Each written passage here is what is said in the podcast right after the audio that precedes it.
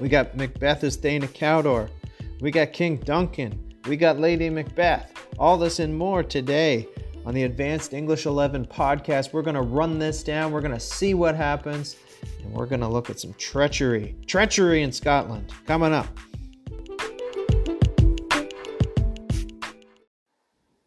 Okay, Advanced English 11. Here we are once again. Uh, still in quarantine, aren't we? Um, hopefully, this will all end soon, blow over. I don't know, maybe I'm being too optimistic. Uh, I'd love to get back into the classroom though. This is wearing thin.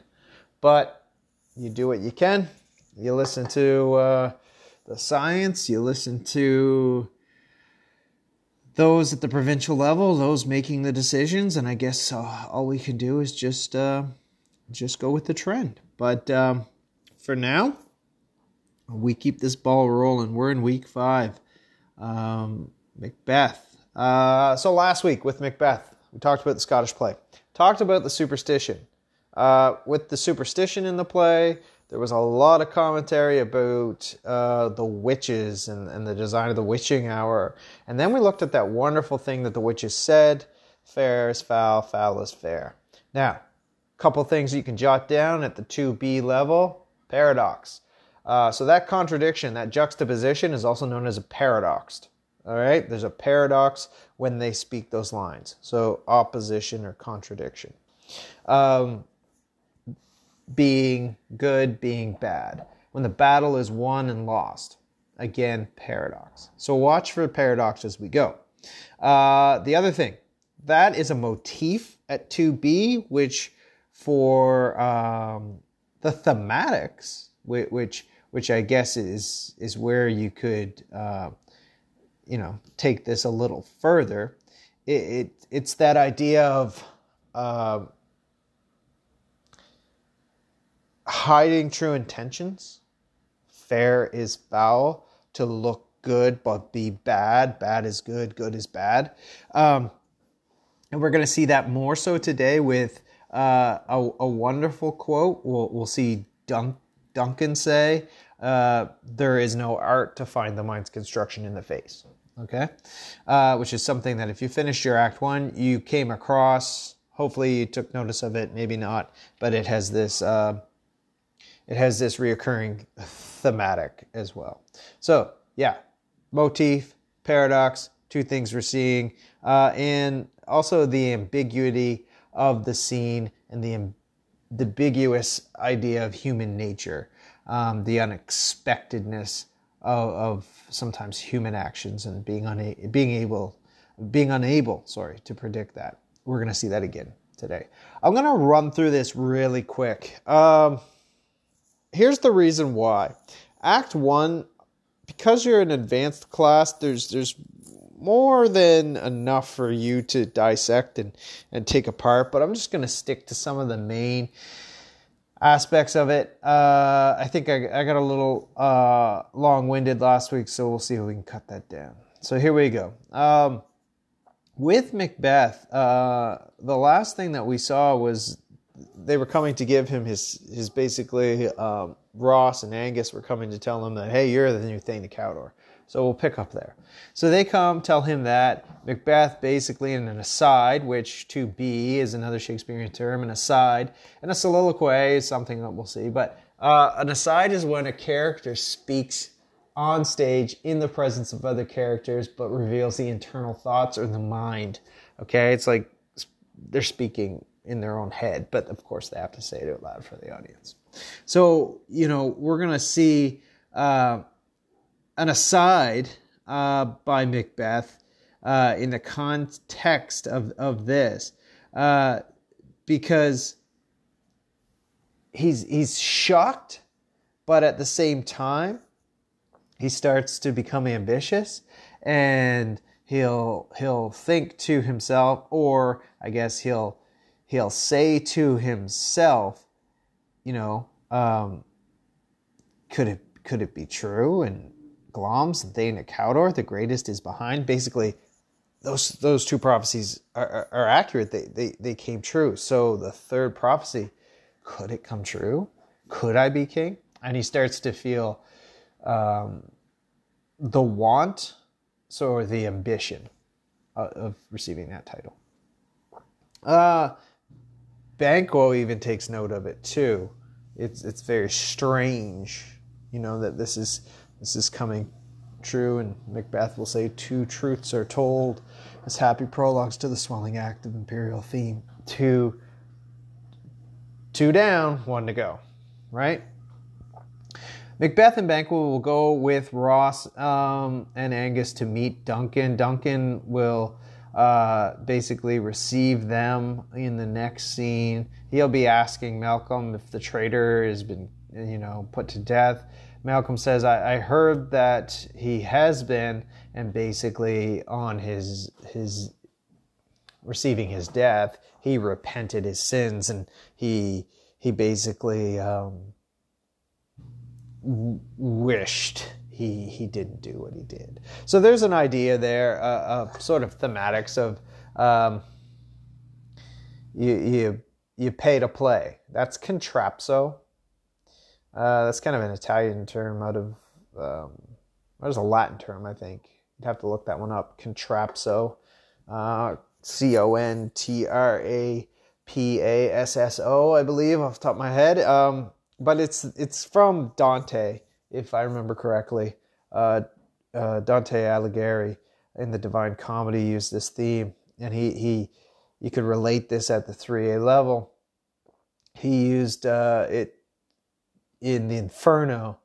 Uh, basically, the Inferno is Dante and Virgil are going through the the gates of hell and traveling through the various circles of hell and seeing all the sinners that are trapped in hell. Um, paying for their sins. So it's it's that idea of you pay to play. Basically, if you commit sin, you're going to pay for it. So this traitor, um, you know, one way of thinking of it is, you know, this traitor wanted to uh, kill Duncan, wanted to uh, to overthrow his his army and and you know commit this act of treason. But in the end all that he's going to lose is his head. He's going to lose his life right? So that that's sort of contrapasso so malcolm uh, will be introduced as you know the prince of cumberland. He's he's the inheritance to the throne. He's he's the son of malcolm is the son of duncan. Donalbain is his other son as well. Uh, Macbeth comes and, and, basically he's going to invite uh, Duncan and Malcolm, Donalbain, you know, Ross, Angus, all those guys. He's going to invite them to his castle for the night because they're, you know, on their way to Scotland. Uh, and uh, his castle is Castle Inverness. You might know that name for, if you've ever been to Cape Breton. So there's that Scottish sort of connection. That's the name of the castle for um, Macbeth. So it's it's in Act One, Scene Five that we're introduced to Lady Macbeth. Lady Macbeth's true villain in this, you know. Uh, she she's unlike any other female character Shakespeare has created. She is rotten to the core.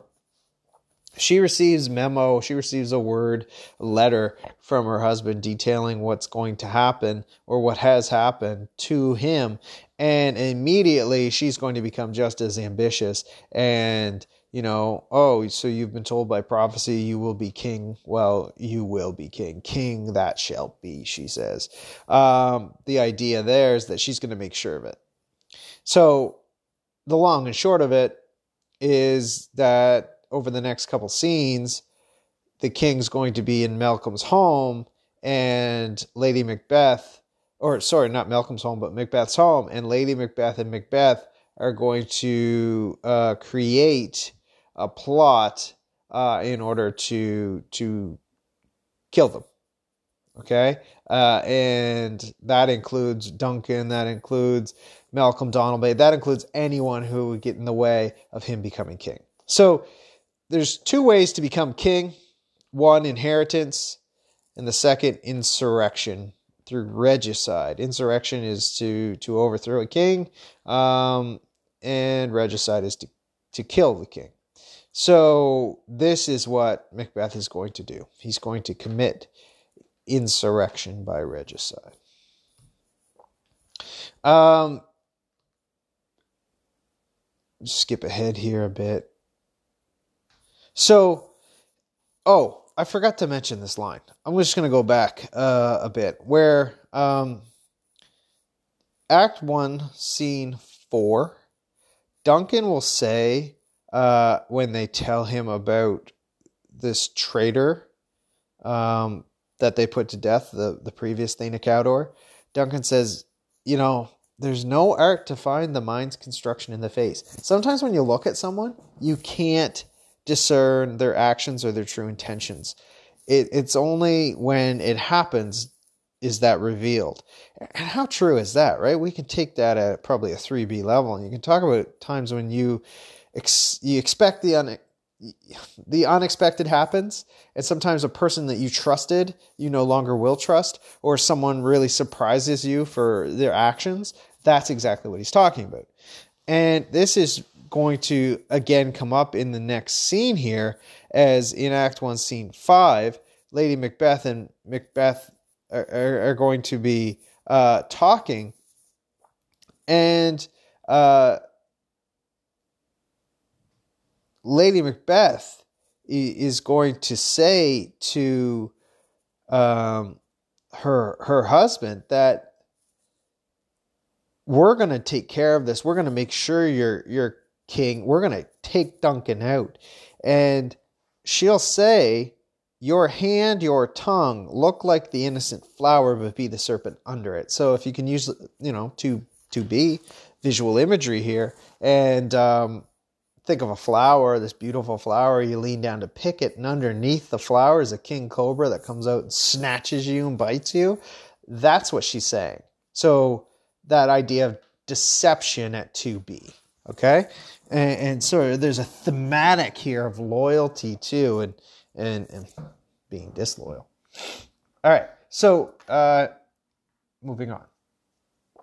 Act 1 scene 6 in Act One, Scene Six, we see just this conversation between Duncan, Banquo, um, Lady Macbeth. Basic, basically, the idea here is Lady Macbeth is the one that welcomes them to the castle, um, and Macbeth's not there, uh, and and she'll say that you know uh, all our service and every point twice done and then done double um, for your Majesty loads in our house.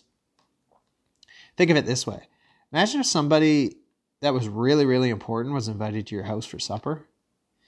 Um, probably as a household, everyone that's living there would invest some time into cleaning it, making it look extra nice. Imagine if this person was so important that not only did you clean the house, but you cleaned it twice. You cleaned it and then you went over and made sure it was really, really clean. And that's what Lady Macbeth's saying. All our service, our entire household, our servants, everyone in this castle has done not just everything for you, but twice over for you. Now, this is a play on words, so it's a pun at 2a. Um, and there's foreshadowing here because what's going to transpire is they're going to kill Duncan. Spoiler alert, but they're going to kill Duncan there. Uh, and they're going to kill him with um, two two daggers. So if you read that line again, all our service in every point twice done, then done double. So this is a line that only people would pick up second time seeing this. Um, and if if we were in school, I'd show you the the I'd say look at the cover of your book, and what do you think Macbeth's going to do? And, and on the cover, it's Macbeth there with the daggers. Okay, so there, there's a pun there. Uh, Act one, scene seven. So the end of Act one. Um, Macbeth and uh, Lady Macbeth are, are basically talking. Uh, he he he doesn't know if he can do it. She'll be the one to convince him. She'll be the one that'll say, "What? Are you not man enough?" Um, I would do anything for you. In fact, she'll go as so far as to say, if we had a child and I was breastfeeding that child in this motherly way, she'll say, I have given suck and know how tender tis to love the babe that milks it, milks me. She doesn't have a child, by the way. I would, while it was smiling in my face, have plucked my nipple from the boneless gums and dashed the brains out. So sworn as you have done to this. Basically, I am so loyal to you that if I said I would do anything for you, I would. As so far as to take a baby that was ours off of me while breastfeeding and beat its brains in. Right? That's how loyal I am. So that's quite a quite a comparison, uh, quite a ghastly image. This stuff is in there for the groundlings. Okay, they love this stuff. Um, a violent. It was a violent time, violent society, right? So Macbeth says, "What if we fail?" Lady Macbeth says, "Fail? There is, you know, there is no fail." you know, dismiss that from your brain. There's no such thing as failure. So she's like, uh, very clear in her convictions. Okay. Um, and Lady Macbeth is going to actually play a huge role in this plot. And she kind of concocts this, this, this idea. She says, um, when Duncan is asleep, where to to rather shall his day's hard journey soundly invite him, his two chamberlains, his two guards, will I, with wine and wassail, so convince the memory the warden of the brain, shall be fume and receipt of reason of line back only. What that means is she's going to uh, get the two guards drunk and have her way with them to distract them while he goes into the room and kills Duncan. All right, Act Two. Act two, scene one, still in Inverness. We have Banquo with Fleance uh, here in a conversation. Uh, Fleance is his son. Okay? And this just establishes the time of day and the witching hour, which is where the murder is going to happen. Uh, so they're in conversation. Macbeth comes out. He talks to Banquo. He basically says, uh, Banquo says, I've been thinking a lot about the Three Weird Sisters lately. Macbeth lies and says, No, they're not even on my mind, but maybe we'll talk about it later you know? Uh, so she shows that that idea of you know he's lacking ambition but he's not. He's full of ambition. Um, when macbeth is alone now on stage uh, so he will have hallucinations he will see a dagger appear three times they do this really nice in the theater where they'll drop it from the top of the scaffolding on the stage overhead and then pull it up every time he goes to reach for it so you're going to hear this like if you're listening to the BBC version, you know there's like little musical cue during this scene. That's the dagger appearing and then disappearing and then appearing and then disappearing. Okay, so remember, it'll happen in threes, uh, which is very important in uh, this play. The idea here is that uh, something is on his mind. Obviously, if he's hallucinating, uh, he has a guilty conscience. He ends it though by kind of pushing that all aside and he says uh, when the bell chimes like the the the midnight bell the witching hour i go and it is done the bell invites me hear it not duncan for it is now that summons thee to heaven or to hell basically he's going to go through with it act 2 scene 2 we're still in inverness this time macbeth lady macbeth uh, are plotting to do the deed to do the murder uh, she gets the guards drunk. She takes the daggers, puts them on the bed right next to Duncan, considers killing Duncan, but it looks too much like her father. Uh, her, her, her father who uh, has passed. Um, so she can't do it. She comes out of the room, meets Macbeth. She's saying, It's all waiting. It's ready for you. The guards are out. Do it now. Um, so Macbeth goes in, and Macbeth uh, cries out, like he he shouts as he does it, as he starts to stab, you know, which is is interesting. Um, so Macbeth doesn't even realize he did this, which shows us that he's not in the right frame of mind. Um, so the idea is that his son is sleeping next door and may have heard this, right? Macbeth looks down at his hands.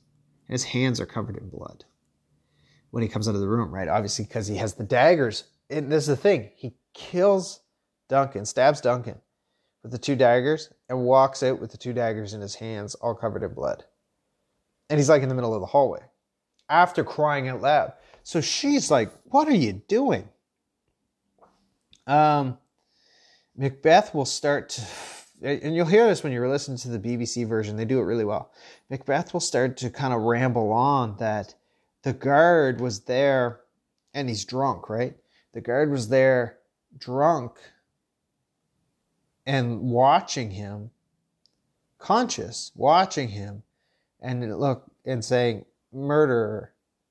Macbeth murders sleep. Right? So this drunk guard is watching him stab a sleeping Duncan and saying, Macbeth is murdering sleep. And that's something that comes up again and again because um, once this happens, nobody will sleep easy anymore. Uh, Macbeth will further say that the, the guards even uh, were talking to each other as he was, you know, murdering him. Now, obviously, they're drunk. Um, Lady Macbeth will say, "Give me the the daggers," because she'll say, "Go put the daggers back in the room." He'll say, "I'm not going back in there." Um, and he he says, I'll go no more. I am afraid to think what I have done. Look on again, I not dare. She says, infirm of the purpose. She's like, well, give me those daggers. I'll do it. She goes back in the room. Okay? Uh, and when she comes out, she sort of has this look on her.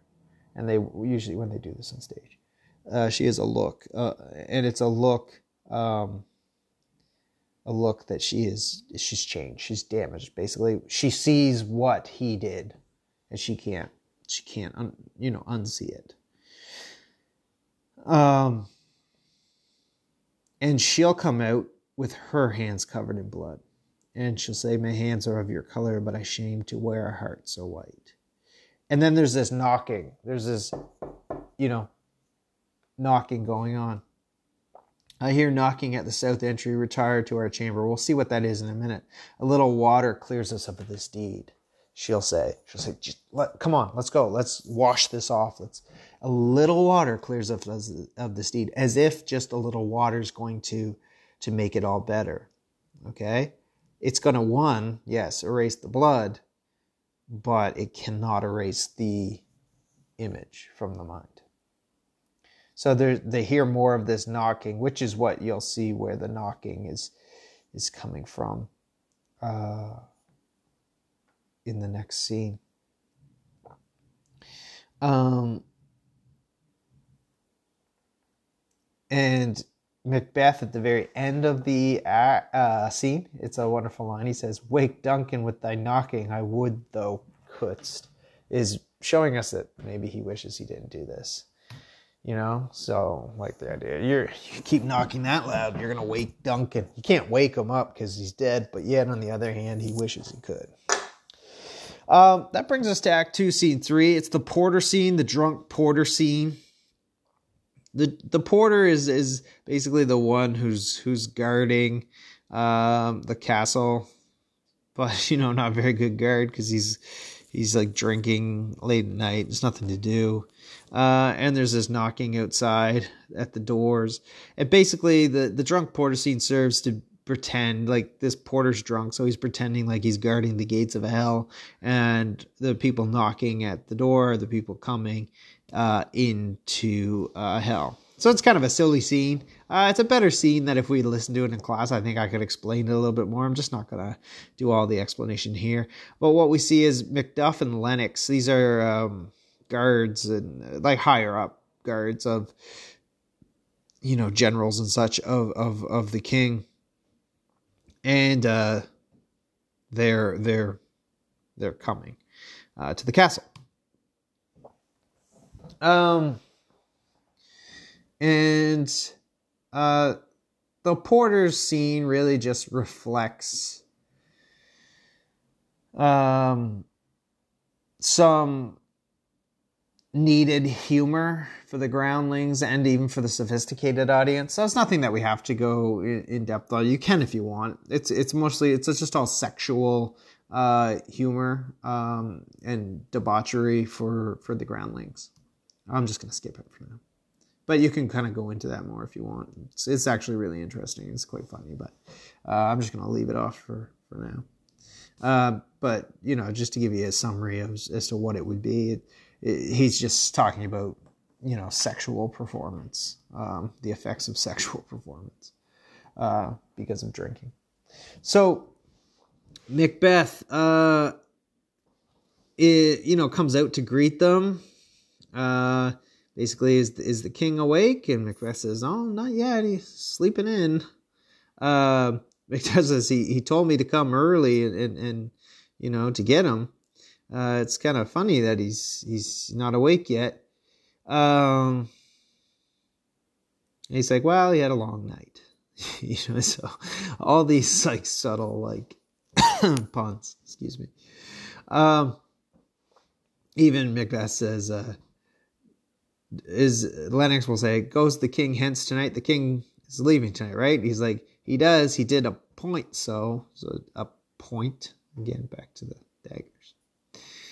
Um, they talk about the night. I guess it was a it was a nasty night, uh, and this plays into the superstition because there was a storm last night and rain and, and lightning and all that. But even uh, really uh, odd things happened.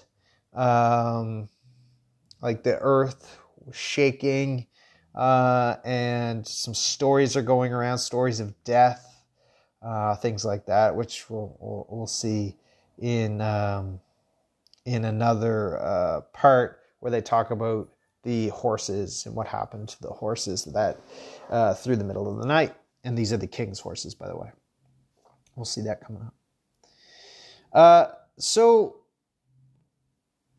what we're going to see is, um, I'll just, I'm just going to end this scene and then leave you guys with the rest.